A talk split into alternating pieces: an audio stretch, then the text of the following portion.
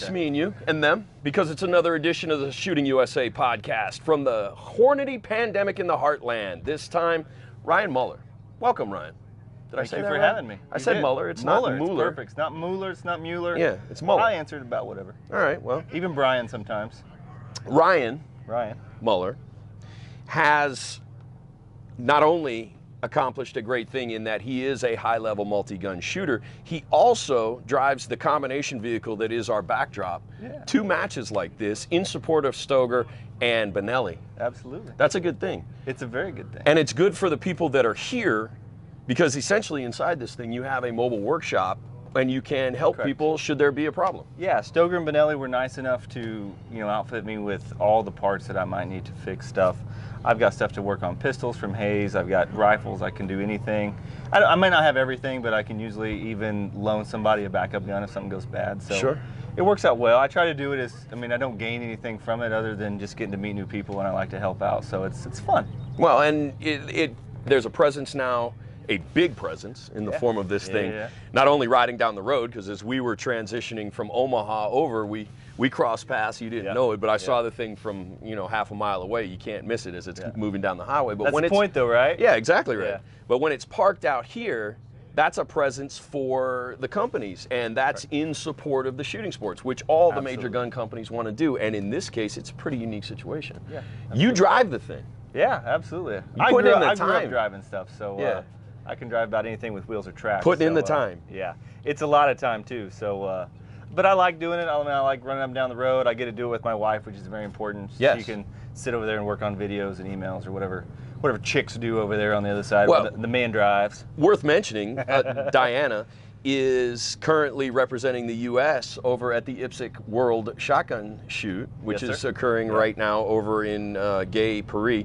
And by gay, I mean happy, and by Paris, I mean France. Yep. So, um, any word from them? They're doing opening ceremony today. Okay. So, that's all the only word I've got. They're seven hours ahead, so I'm trying to juggle the.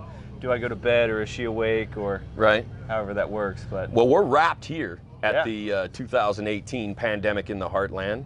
And uh, I feel like it was a pretty successful endeavor for you. I kind of, uh, you know, we shot together, and Yeah. you were, I, I tried to hang on to roughly Yeah. 50 to 60 percent of your performance, which you know, and it, at my skill level versus yours, this is a Yeah. pretty good goal. No, I thought you did good. I did. I mean, I didn't do anything unsafe. They didn't ask me to leave, that's so that's important. thing. Yeah. And you don't get a lot of time to uh, to come out and do specifically three gun like I do. You Right. do all the other shooting sports too. Uh, so- admittedly, this is the only multi-gun match that I'll shoot it's this fun year. one, though, isn't it? Oh, Like- it's a great one, and that Yeah. and that's you know the major reason why we're here every year is it's really fun. It's, It's really just fun. interactive. There's nothing bad you can say about this night. It, like I don't go out of any one stage and think, eh. Nah, I didn't like. it. Every stage is awesome. Yeah, and I like it. Very cool.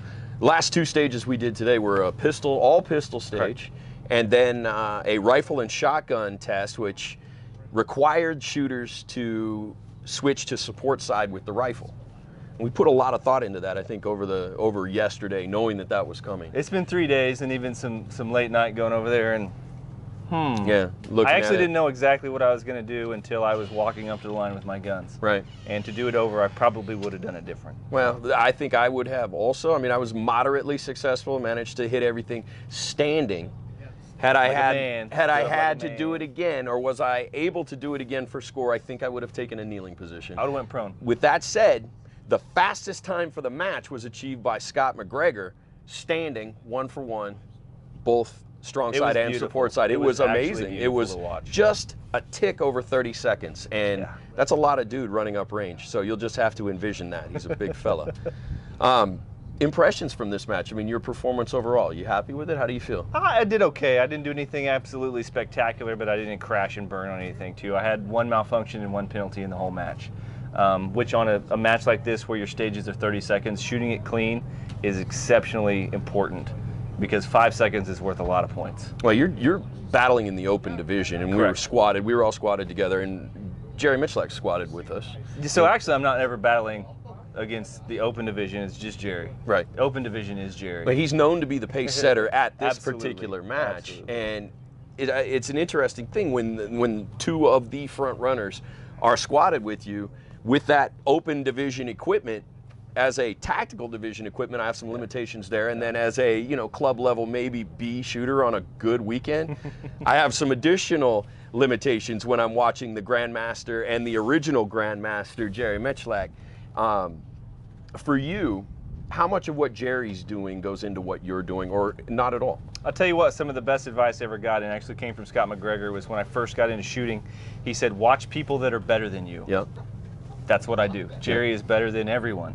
So if, if Jerry's doing something, he's always very, very helpful. He'll answer any question, he'll tell you exactly what to do and why. Follow that advice, watch what he's doing, ask questions, and think to yourself, if he's doing it this way, what did he see? Right. I had an idea to do it some other way. It's Yep. probably not going to be right. Do, Right. what- do what Jerry does. right. So, but no, it's um, it's it's important, and that's an actual that's a really big advantage too. Is if you can get squatted with people like that, watch what they do, learn from them. Sure.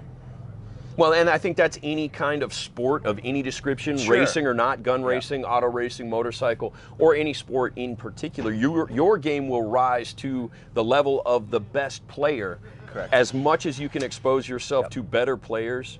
Um, and that's a thing I think that is really unique about the shooting sports in particular, is that club level people, people like me, and people who are here at this match have access to some of the best shooters in the world. Yeah. Not only to watch them shoot, but to get advice and interact. We had two people on our squad as their first match. right first ever. Ever. Yeah. And they did great. It was neat for someone who does this a lot and shoots a lot of matches to watch them progress. Even through these 10 stages, they got smoother, they got more comfortable with their transitions, they got better. And Yep. they had a good time. Yep. And it's, I mean, essentially, it would be like going to the Masters and being squatted with, you know, I, everybody says Tiger Woods, but Tiger Woods isn't the cutting edge anymore. I mean, name your top three best golfers on the tour right now and, and Yeah. make the fourth a club level guy who just got some new golf clubs. You know what I I, don't mean? have time. I I, do that, all my driving. I don't have time to watch any golf. so anyway, exactly. Yeah. There's the thing. Well, this has been a fantastic additional addition as I continue to work the bugs out with the new equipment that makes me far more mobile. That's all I got. All right, right on. Hey, stay time. tuned for more from Hornady's Pandemonium in the Heartland.